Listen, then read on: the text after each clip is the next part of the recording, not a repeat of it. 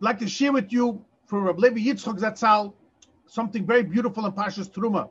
And Pashas Truma speaks all about the Kalim.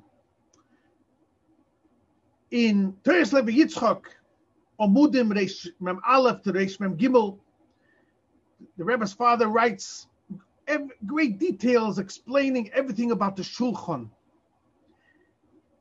I'm only going to focus on one beautiful, beautiful word. The Gemara in Menachos Daf Tzadek Ches learns out that on the table there were two rows of chalas, lechem aponim, six rows on the right, six rows on the left. And the Gemara learns out how do you know six and six? If you want to make for the 12 shvatim, why not three times four or other combinations? And the Gemara learns out for the psukim. So we have to understand why was it six and six? Now here is a, a, deeper question. In between the rods, we know Rashi brings down the chumash. We have in between the chalas there were these rods to make that the challah shouldn't become moldy. Ear should, some space should be in between the chalas. So the bottom challah was on the table, and then you had a total of six. So you had five rows of these rods. Four of them, in between each challah, had three rods. But in between the fifth challah and the sixth was only two rods. So a total of how many rods did you have in between these tubes? You had 14. Three, three, three, three, and then another two on top, total of 14.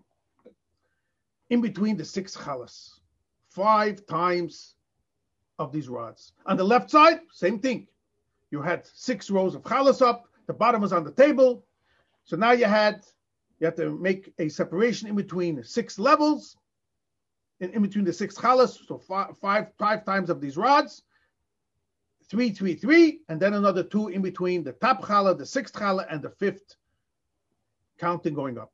So what's the meaning of these 14 rods, and why by four levels, you had three rods in between. And the top level, you only had two. What's the reason of this?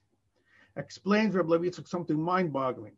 And he says that the rods in between the chalas shows on how the Abishta is mashpia to us, how the Abishta gives, and the Abishta gives with his whole heart and soul. And if you look at it, it's symbolizing the rods are symbolizing Hashem's hands, as if the Abish is giving the chalas to Yidden with his entire hands. And if you look at your hands, you will see that you have five fingers.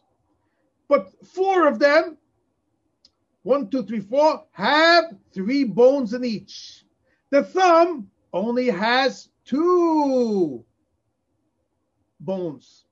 So two separations. So if you count, how many do I have in total? 1, 2, 3, 4, 5, 6, 7, 8, 9, 10, 11, 12, 13, 14. The 14 rods on each side symbolizes Hashem's hands, which was in between the chalas. So you have as if chalas over here, over here, over here, over here, over here, the bottom, all over chalas.